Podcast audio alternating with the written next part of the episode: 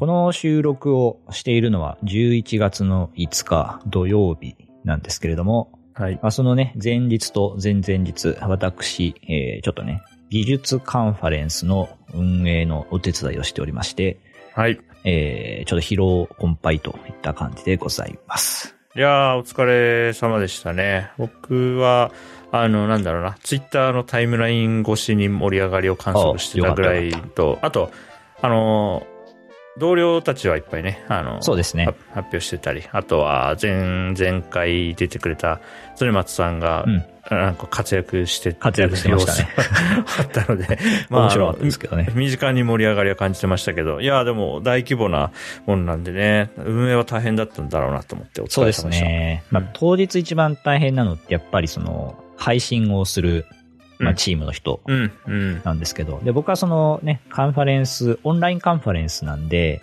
うん。まあ。そのシステムを作ったり、その配信と、とかね、あの、はい。録画みたいな、そういうシステムを作るところを結構やってたんですけど、まあその当日やってみて、あれ？動いてねみたいなのがあったりしてね、こう急いで対応したりするみたいなので、妙な緊張感があり、まあなかなか疲れましたね。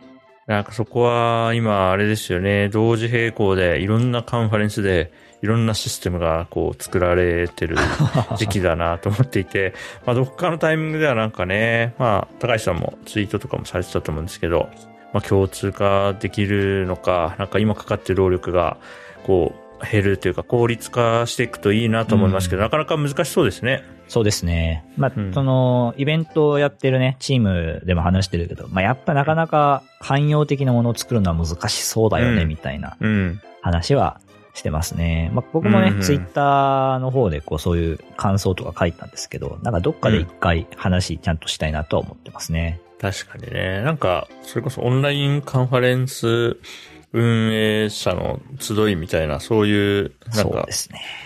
なんかパネルディスカッションとかあったらすげえ盛り上がりそうだなと思いますね。僕はシステム開発パパードでちょっとうん。話をしたいですね。あるある、あるある話とかいっぱいありそう。ゆうさんは最近はどうですか？最近そうですね。今その、おイベント系ですか？何でもって感じですか？ああ、まあ、近況って感じで。近況ですね。じゃあ、ちょっと毛色の違う話で、えっ、と、今、紅葉がすごい綺麗で、最近。おー。塩原のあたりは。なんで、もう、休みの日とかは、とりあえず、山に、山めがけて車を走らせて、うん。で、したら、山道ビーって走って、ちょっと開けた駐車場とかあったら、止まってみて、あ、こんなとこに滝があるのか、とか言って滝見てみたりして、で、本当は、この紅葉を、ドローンで撮りたかった。まあそういうタイミングでドローンを買ったんですけど、まあ先週のエピソードで話した通りドローンは今ちょっとお休み中なので、なるほど。今年の紅葉は、ちょっと空撮はで撮るのは間に合わなさそうだなと。思ってるところですが、紅葉はすごい綺麗ですし、あと最近、いあの、家の自宅のエリアの草むしりをやったんですよ。おー。うん。そうかあの、来てから一回もやってなかったんですね。そうですね。それはなんか住民の責務になってるんですよね。その、そこのメンテナンスは。ははいい、でね、40分ぐらいかけて、まあ、一通り草を抜いてもらったんですけど、ものによってはもうバッチリ根を。こう下ろして、もう簡単には引き抜けないやつがあったり、うん、だから割と根っこ、根こそぎはいけなくて、うんまあ、茎っぽいところ根元からもうちぎるしかできないやつとかもあったんですけど、まあなんかね、い命を感じますね。えだから都内にいるときあんまり紅葉を見に行こうとか、あんまりそういう風に自分は生活してなかったなっていうのは改めて思っー、て、うん。なんかその自然物とか草とか葉っぱとかって、その1ヶ月経つと全然様相が変わったりするんで、うんううん。ん、なんかそれが感じられて、なかなか面白いなと思ってますし、今からまた都会に戻って住むことがあっても、なんかそういう目線は持てるんじゃないかなと。えー、いなんかいですね。なんか自分の人生が前進してる感触があって、それが最近は楽しいですね。お視点がこう広がったというかね。そうなんですよ。はいまあ子供の頃北海道にいたんで、なんかそ今みたいな、あの、ある程度の視点があればもっと感じれたんでしょうけど、子供の頃はそんなことも考えずにただわーっと遊んでただけだったんで、あの、やっぱり北海道はいいな、みたいなことを別に北海道で生まれたらそんなに そうは思わないというか、それしか知らないから、はいはいはいやっぱりね、全然違いますね。今、感じ方が。ああ、それはでも本当に引っ越してよかったんだろうなって。よかったですねうんうん思いますね、僕も。そうです。うん。楽しくやってますよ。いやー、ありがとうございます。じゃあはね、気まぐれ FM、今週も始めていこうと思います。よっしゃはい。えー気まぐれ FM は、高石と純29が気まぐれに収録した雑談を配信するポッドキャストです。はいご意見ご感想は、ハッシュタグ、気まぐれ FM、もしくはお便りフォームからぜひぜひお寄せください。気まぐれショップというね、気まぐれ FM で扱った、話したものを集めているページもありますので、そちらもぜひご覧ください。はい、ぜひ。はい、こんにちは、高石です。こんにちは、1219です。よエピソード89です。今日もよろしくお願いします。ろしくお願いします。えっ、と、今日はね、僕がいくつか、あの、テーマというか、持ってきてたんですけど、まずは、えー、オーラリングというね、僕が、あの、つけている指輪型の、うん、ヘルスケアガジェットっていうんですかね。あ、まあなるほど。はいはいはい。ウェアラブルデ健。康のためのデータを集めてくれる指輪型の、まあ、デバイスがあるんですけど、うんうん。まあ、そのオーラリングの第3世代がね、最近発表されましたという話をしたいかなと思ってます。あじゃあ、高橋さんは、あの、エピソード59でオーラリングの話してくれてたと思うんですけど、その時買ったのは第2世代ってことになるんですか？そうですね。第2世代ですね。なるほど、なるほど。よくわかりました。はい。で、えっ、と、この、まあ、第3世代は、えー、まあ、リングとしての形、大きさというのはほぼ変わらないけれども、えーセンサーが増えたりして、まあ、測定できるものとか、おそらく精度が高くなっていると。まあ、そういうアップグレードがあるようですね。ああ、じゃあ、もともと使ってた人からすると、ね、まあ、あの、買い替えさえすれば、今までと同じ労力で、より多くのものが得られる。そうですね。まあ、このオーラリングね、ちょっと、まあ、大きめのガジェットというか、指指輪としては結構大きいので、うんうんうんまあその小さくなる、よりその薄いコンパクトになるっていうのは、そういうアップグレードがあるととても嬉しかったんですが、まあサイズが変わらずに機能が増えるっていうのは良いことですね。まあまあ、そう、損する話ではないですそう。ですね。基本的にはお得。うん。で、えー一番の特徴、この第三世代のね、一番の特徴っていうのは、えーその心拍数を24時間モニタリングできると。うん、うん、うん。それが結構大きめのアップデートのようですね。うん、うん、うん。でまあ、この常時心拍数モニタリングによって、まあその睡眠であるとか、なるほど。そういうその体調のね、状態の予測とかトラッキングっていうのがこう、より高精度に行えるようになると。うん、うん。それはいいですね。この、気まぐれ FM でも何度かね、話をしたようなところで言うと、やっぱりこう、なんですかね、あ、あの僕らがサーバーとかね、システムの状態を監視してうんアラート出したりするようなことが、自分たちの人体に対してもできるように早くなってほしいですよね。そうですね。うん。で、あとは、機能的には、えー、発表、発売のタイミングではついてないんですけど、まあ、その今後機能追加として、その、血中酸素濃度、SPO2 の測定機能も搭載されたりしていくと。これはコロナ禍ではね、なかなかこう期待がかかるようなはい。話題かなもとも思いますね。非常にこう嬉しいアップデートですね。うん、うん、うん。いや、いいですね、着実に。なんか、伸びてるんですかね。コロナで、ますますこの業界とかこの領域って注目されてたりするのかな？やっぱコロナのタイミングで結構話題になったうんような気がしますし、なんか、スポーツのチームとかが買って選手に使わせてるみたいな話も聞いたことがありますね。なるほどな面白いですね。ますますこの辺がやると、まあ、今後、COVID-19 のようなものが、僕らが生きてる間にもうでかいのは来てほしくないなともも思いますけど、なんかあった時にね、その時にはテクノロジーでもっとシュビビビッとなんかね、今よりもはるかに早く正確なデータを集めてなんかできるようになったら、それはそれでなんかいい未来ですよね。いやー、そう思います。オーラリング。非常にね、僕気に入って、もうずっとつけてるんでね。うんうんうん。今後もアップデートされ続けていってくれると嬉しいなと。そっか、これはオーラって会社がやってるのか。お多分。ん？そうなのかオーラ社だと思います。オーラ社。はいだから、オーラなんちゃらっていうのが他にもいろいろ出てくる余地はあるよな、このドメインとしてはな。確かにそうですね。うん、楽しみですね。はい。で、このオーラリングに関して別になんか直接関係ないんですけど、はい。えっ、と、共有しているリンクのみうんうん上から3つ目？はい。テッククランチの下に貼ってるリンクなんですけど、これを開くと開ですきましたね、。はい。あの、なんか和訳されたっぽい記事が出てくるんですけど、本当だ。めっちゃいいじゃないですか。オーラリングになるんですよ。でもこれだと、オーラリングジェネレーションで、一、製品名みたいになってますからね、これね。えうん、やばいですね。ちょっとね、この、れねあの、オこれ何ーラなんですかっていうそこの翻訳すると、社名のオーラが、大浦っていう地名なのかな、漢はい、うんにこう翻翻訳されてちょっと面白いっていうだけの話なんですけど、何かと思ったら、そうだった。このサイトも何なのかはよくわかってないですけど、オーラリング面白いですね。オーラ。オーラって日本多分地名としてあ地るよな名な。気がするんですけど、国内に何、何箇所かあってもおかしくなさそうな、う海沿いじゃないですか？裏調べてみよう。大浦市とかってあるのかな？そうそうあ、新潟にあるわ。うん。あ、でも確かにスペルは OURA になっちゃうわけですもんうね。んそうなんですよ。日本語だとにそうかも大浦なんですよね。まあ確かにそうかまあ、も。というその小ネタ、小ネタ紹介でした。あ、魚沼市の一地域って感じだな、これな。大浦。はい えー。大浦リングいいですねで、えっ、と、まあ、このオーラリングについて、まあ、僕ちょくちょくツイッターでね、ツイートしてるんですけど、うん。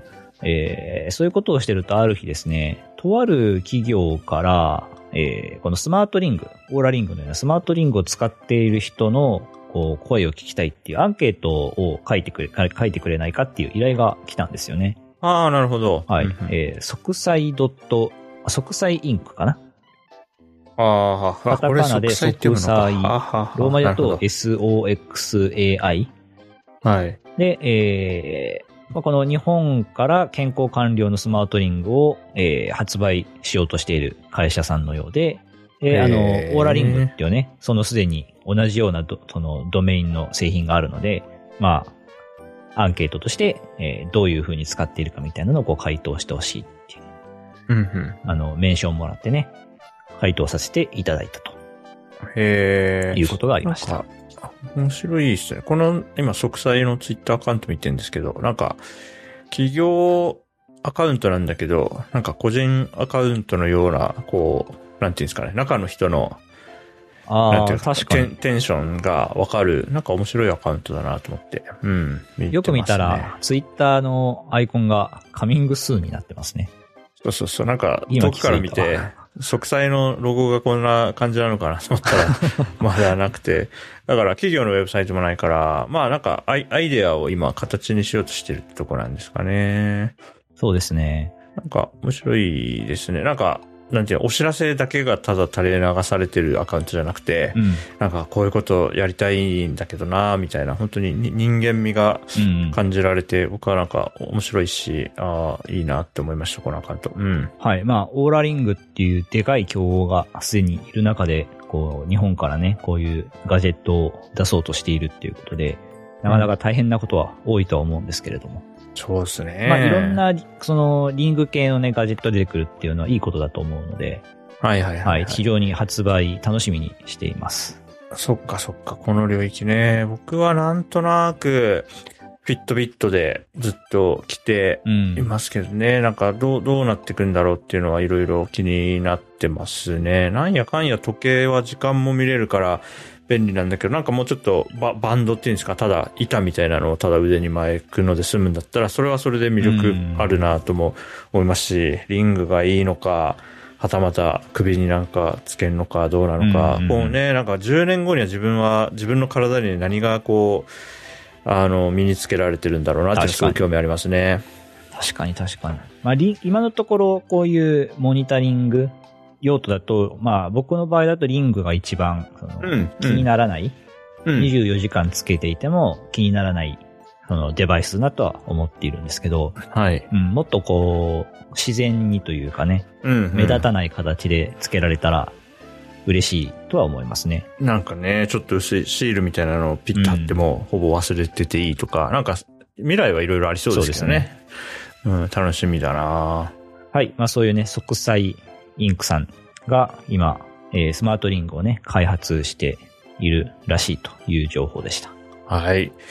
じゃあちょっとここに少しだけ乗っかるか。はい最近、えっ、と、ピクミンブルーム。ナイアンティック社の。なんで、えっ、と、イングレス、ポケモン GO に続く、うんあのカテゴリーの3作品目ってことになるのかな？ピクミンブルームは、おそらく。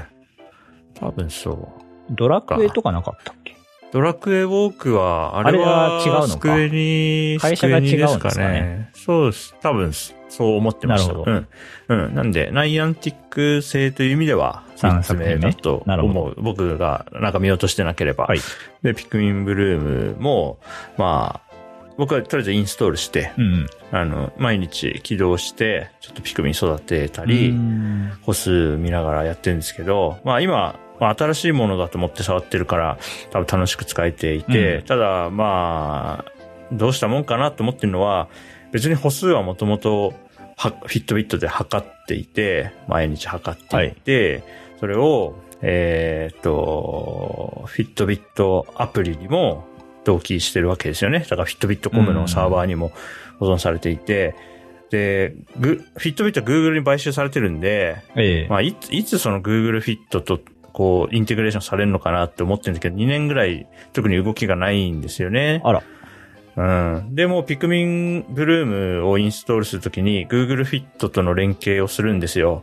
なんかね、このね、なんか二度手間感というかね、もともと一生懸命歩数も毎日気にして、毎日こんぐらい歩こうとか、やってるのがあるから、それを元に勝手に育ってくれるぐらいでいいんだけどなと思ってるけど、今なんかこう、歩くだけじゃなくて、ちょっと画面を操作したりしなきゃいけないから、どっかでめんどくさくなったら一気に使わなくなっちゃうだろうなっていうことも思ってますねい。うん。ちょっときそこは、なんか、まあ楽しくやってるんですけどね。なんか、これが完成形ではないよなっていうんうんうんう、少し気持ちの悪さはずっと抱えてますね。えええ、それは、ピクミンブルームを使うときは、アプリを起動したまま歩かないといけないですか、あ、えっ、とね、バックグラウンドでも見てくれるんですけど、うん。なんで、ただ一方なんか、一応ピクミンブルームって歩いてどんどん花を植えていくってやつなんですけど、うん。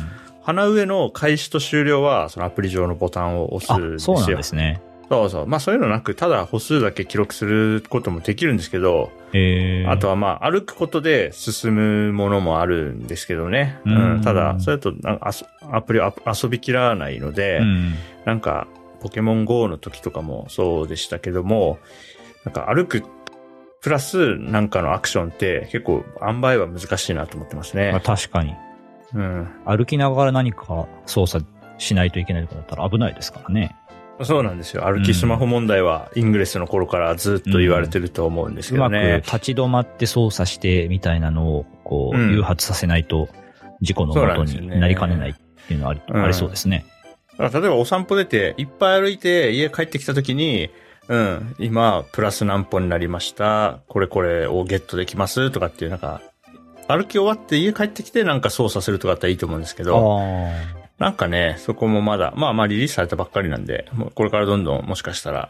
快適になるのかもしれないですけど、うん、こういうのもあって面白いですね。あと、そうか、ポケモン GO の頃は僕都内に住んでたんで、はいなんかすんげえプレイヤーがいるなっていうのを感じたんですけど、今、あのーだいぶ人口密度が少ないところに来たんで、本当にね、この、今僕の住んでるエリアに咲いてる花の9割ぐらいは自分が歩いた道になっていて、そうそう、あの、ツイッターとか見てると渋谷は今こんな感じですみたいなスクショとかが出るけど、うん全然違う、この花の咲き具合が。えーああ、これは面白いですね。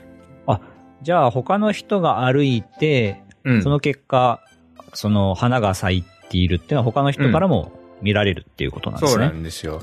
うん。で、渋谷の様子をね、スクショで見ましたけど、めちゃくちゃこう、すごい咲いてるんですよ、本当に。びっくりするぐらい。こんなに咲くのかっていうぐらい咲いてて、えーまあそのツイートしてる人が言ってたのは、まあ、その自然が少なくて人が多い地地域ほど花が咲き乱れていて皮肉なもんだよな、みたいなこと言っていて、確かにその、反反比例してるというか、その実際の自然の多さと、そのピクミンブルーム上の花の多さが、まあ、こう逆になるから、ああなんかそれってなんか、ディストピア感がまあ、あって面白いですよね。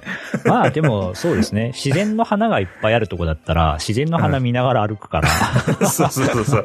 だから、そうなんですよ。なんか変な、変な感じが、そこが、比例してないから、なんか面白いんですよ、そこが。うん。僕もね、インストールはしたんですけど、はい、ちょっとまだ、あの、使ってはないんで、うん、うん、うん。今日とか明日どっかで軽く、ちょっと起動してみてね、どんな感じなのか試してみたいなとは思っています。はい、あじゃあ今日のね、とこに、あの、渋谷のスクショと、あと、うちの周りのスクショが、まあ結構位置情報に触れる情報なんで、あんまりパブリックにしてなかったりするんですけど、はいはい、高石さんには、うちの周りがどんな様子かちょっとスクショ貼っときます。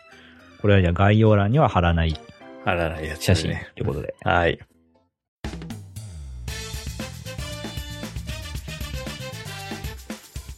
気まぐれ FM。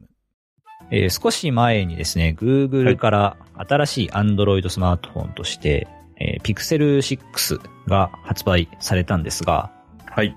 まだ買っておりません。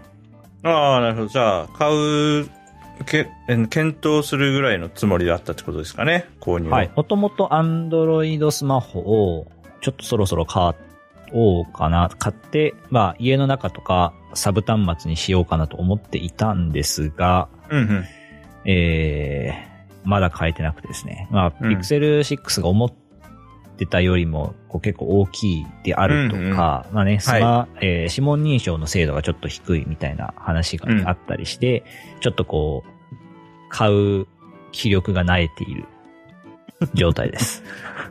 いやー、それね、思うんですよね。一応、あの、僕も、えー、10月、11月に買い替えるっていうのを、まあ、4年ぐらい前からそういう周期、一応毎年新しくするつもりの運用ではやってるんですけど、ただ今年まだ注文とか一切してなくて、一応検討としては iPhone 13、最初ミニで検討してて、うんうんでも、なんか電車乗んねえから、そんなに別に小さくなくていいかと思って、うん、あと動画をよく撮るんでね、僕、この去年、今年ぐらいの僕は動画をよく撮るんで、じゃあ iPhone 13 Pro とかもあり、うん、動画撮るなら楽しめそうだなと思って検討しつつ、そうですね。ピクセル6も、ピクセル6もなんかでかい方ありますよね。そうですね。名前忘れちゃったけど。6 Pro かなプロか。プロとかマックスとか流行ってるんですね、今ね。確かに。それと、あとなんだっけ、えー、っとね、また、Google でも Apple でもない選択肢として、どこだ？シャオミかな？あなんかの、スマートフォンも検討したんだけど、なんか決め手がなくて、別にどれでも多分買ったら新しくなって、わいって言って楽しく使うと思うんですけど、どれでも良さそうだなと思ったら決め手がなくなって、なんか敷地超えなくて、本当に今ね、何もしてないです、スマホの買い替えに関して。そうなんですよ。僕はね、うん、今、えっ、ー、と、iPhone 12のミニ。だから、去年の秋のモデルですかね。去年秋に買ったんですけど、うん。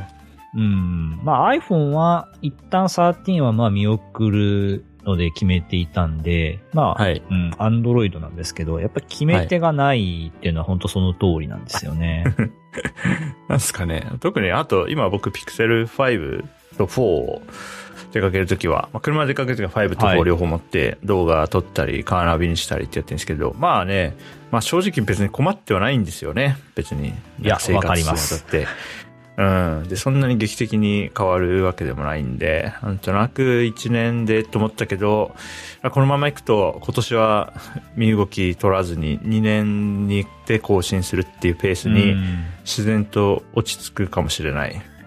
何なんでしょうね。そう。でもピクセル6なんか出てきたけど、ちょっと微妙かなと思って、まあ、例えば、えっ、ー、と、ギャラクシーとかね。はいはい。はい。なんか調べてて、まあ、スペック的にはこう買ったら満足できそうだけど、サブ端末として買うにはちょいと高いよな、とか、思ってると、まあやっぱりなかなかこう、買うぞとまで到達しないっていうのがあったりするんですよね。そうですね。あとまあ、気分を変えるんだったら思い切って、すんごい小さいやつとか、うん。まあ、すんごいカメラがいい、動画がいいとか、にしないと、まあなんか普通に今の基準で快適に使えるスマホって言ったら、まあ、ピクセル5でも4でも別になみたいな。なんですかね、そんスマホがだいぶ幸っている感感触はもう、まあ今年というよりはまあ、数年前から、ここ数年ありますね。うん、そういう気持ちがありますね。もうなんか、うん線形に進化はしてるんだけど、じゃそうですね。ジャンプは感じないというか、うん。一気になんか変わる強化されてるのは、は、まあ、カメラ周り、まあ、そうですねレンズが増えたり、あと、はいはい。すすごいマクロ撮影ができたりみたいはいはいはいはない機能が増えたり、あとまあはい動画周りだったりはしますけど、はいはい。うん、まあか買ったら買ったで便利に使えるけど、まあ今のところか買わなくても別になんか困んないっていうところがあるんですよね。そうなんですよね。いや、む、むずくてね。だから、どうなんだろうね。でも、スマートフォンの次のパラダイムみたいなの待ってたら、それはそれでもいつになるかわかんないし。確かに。ね。まあ、2020年代もスマートフォンの時代が続くのかな。いや、なんかこれで次の、スマートフォンの次はこれになってきそうみたいな可能性を感じられるものが出てきたら、うん。もういきなりそれ買ってもいいぐらいのテンションある、あるんですけど、ね。スマートフォンの中だと、そうだな。もう、あんまりテンション上がってないのはなかなか、なかなか悲しいことだよな。いや、そうなんですよね。なんかね、アンドロイド僕もう何年かな。もう5、6年、7、8年ぐらいはお触ってないんで、ちょはい。っと触っておきたいとは思ってるんですけどね。はい。いや、でもね、うん。ああの、なんだろうな、いいい意味で普通ですよ。多分、なん何不自由なく使えると思います。そういう意味で、はいはいふ普通。うん。あそれを体験したいですね。あ、思ったより普通に使えるみたいなね。でもその結果が、なんか最終的な感想が普通だなになる なると思うんですよ。今、そのコモディティ化が進んで、いや、成熟してるってことですよね。スマートフォンのハードウェア的にも、うん。そのソフトウェア的にも。うん。そうですね。ちょっとなんか Android、今 OS のバージョンで言うと Android 20が、あ、違う違う。12ですか？12が今最新で、ええなんか11から12にして、ややな、なんじゃこりゃっていう挙動がいくつかちょっとあって困ってるんですけど、えまあでもそれも多分すぐ治ると思うんで、うんそんなに心配はしてないですえね。なるほどね。うん。いや、でもなんか決め手がない。あ、でも最近だとあの、なんですか？お折りたたみ、ディスプレイ何種類かありますね。ギャラクシーがそうですよね。あの、縦に折れるのと横に折れるのみたいなやつですね。なんか逆にそういう、そんぐらい大きな変化があった方が、買い物としての、うん、なんか、ああ、楽しい新しいの。買ったな感はありそうだけどね、ちょっと値段。的になんか、うん、うん出すの、気軽には出せないですよね。そうなんだよな。だから値段で言うと、シャオミの、このなんていうの、ミー、ミーっていうんですか、MI のシリーズは、5、6万円ぐらいですかね。なんか、まあ、シャオミ自体が、あの、シャオミ、あの、ミーバンドとかもそうですけど、割と手頃な価格そうででしたっけ、すよね。今、そうそう、ミーバンドとかは、6000円ぐらいで買えますよね。安っ。だから、なんていうの、シャオミが言ってるのは、適正な価格で、うん。スマートフォンとか、うんまあスマートウォッチをって言ってんで、まあ、それはなんかうまい立ち位置だなと思うんですよね。なる今、結構、なんていうか、高級品路線じゃないですか。ピクセルにしてもそうです iPhone ね。割と高めですよね。うん、なんかすんごい高い買い物。うん。ね、じゃあ十数万円しますもんね。確かにな。うん。だからシャオミが、まあこん、こんなもんでしょっていう値段で出してて、ミーバンドなんかは、あの、スマートウォッチ持ってない人がね、最初に試しにっていうんだったら数千円で買えるのはめちゃくちゃいいことだとも思うんで。そうですね。まあ、シャオミ結構期待してるところもあるけれども、うん結構その、なんていうんですかね、その、写真まあ、カメラというよりは、撮影後も含めた写真として最終的に画像がこれですって出来上がるまでのテクノロジーは、なんか Google、Apple がやっぱり進んでんじゃないかなっていうイイメージがあります、僕の中には。うん。な大量のデータを持っているから。うん。だから、なるほどね。なんですか、カタログスペックだと結構写真の仕上がりって判断しにくいなと思ってて、まあ画素数であっったり、なんかうん。こんないっぱいレンズがありますって言われても、まあそうですね、今のスマートフォンだと、レンズみたいなその工学的な部品よりも、やっぱうん。コンピューターによる加そうですね。工の要素の方が大きいっていうのはあると思うんで。そうなんですよね。だから、なんか一週間ぐらい生活の中で使ったら、あ、写真こんな感じでって判断できる自信はあるんですけど、買う前にね、なんだろう、まあ Google、Apple だったら安心だなと思って、なるほどまあ Pixel も iPhone も知ってるんでう、んうんうん。他のにした時に、ああ、なんか写真やっぱりちょっと一段階落ちるなって思ったら嫌だなっていう気持ちがあるんだけど、実際どうなんでしょうね。あんまり分かってないです。僕はね、あの、割とロック解除の認証部分が、ちゃんと、はいはいはいはい多要素、いろいろ使えてしかもスムーズにできるものうんうんをどうせだったら欲しいなと思ってて、なるほど。で、それはそのやっぱりその、このコロナ禍でマスクをつけてる生活をまだ送っているっていうところもあるんで、すよね。まあその、指紋を使った認証っていうのはもちろんできるし、うん。あとはカメラを使ったね、顔認証もまあ、うんある程度はできる。両方対応していて、なおかつその指紋認証の精度が高いもの、うん。スピードと精度が高いものがまあ欲しいんですけど、そうなると、まあ、数が少なくてハイエンド寄りになってしまうというそう悩みがありま。ですすよね。それで10万切ってるっていうのはなないんだなろうな、今かなか、うんはな。あんまりないと思いますね。うん。とかっていう、こういう真面目な話をすると、どんどん買わない方に、なんか収束しますよね。そう、エイヤーって買っちゃえばいいんですけどね。そうそう、えいや、な、何買っても、ああ、いいじゃんってなるとは思ってるんそうそうそうそで、今検討してる中だったら。よね。だから、ちょっと、一旦落ち着いちゃったんだな。真面目に考えるフェーズに入ったから、もっと、あのー発売日とかのタイムラインで、もうこれ全員 iPhone 13買ってるじゃんみたいな時のテンションで、えいって注文しちゃえばよかったのかもしれない。あとはその、レビューみ待ってから買おうってなると、うん。レビューでわかるマイナスポイントみたいなのが気になって結局買えないみたいなパターンもあると思いますね。そうなんだよなレビューで初めてわかるいいポイントっていうのもあんまりないですからね。ああ、確かにね。うん、いいところはもう分かってるんで、うん事前に。ただ、ここがいまいちみたいなのいみたいなのが。がレビュー出てきてで、ああ、じゃあちょっとやめとこうかなとか、それはすごいありますね。そうそう、冷静に。6はそのパターンでした。そうそうそう。いや、星5ってついてても、まあ、へえと思うんだけど、星4とか3だと、何々どこが悪かったの？と思って読んじゃうから、むずいんですよね、レビュ確かにな。ね。やっぱ発表のタイミングで、もうまだレビューがない時に勢いで注文するしかないと。勢いでね。そうそうそう。そういう、何を言ってるの？何の話かわかんないけど、ちょっとね、今年買いそびれそうですよ、スマートフォン僕。おーうん、まあ、年明けとかかな。まあ、わかりやすく今使ってる機種が、なんか、うん、なんかおかしくなってきてくれたら、まあ、買い、その時は、ピッと買うんですけどなるほどねね。。あもしくは、これまで毎年買ってたんだったら、今年はちょっとパターン変えて、まあもう一年使ってみるっていうのもありかもしれないですよそうですね。ね。そしたら iPhone の14とか、Pixel の7とか、まあ、その辺でジャンプが来るかもしれないですからね。そうですね。まあ、毎年買ってるとやっぱり、りその機能追加とかね、性能アップうがん。わずかしかないんですけど、まあ、確かにな。もう一世代挟むと結構なジャンプになるかもしれないんで、確かにな。買った後の楽ししさが大きいかもしれないですね。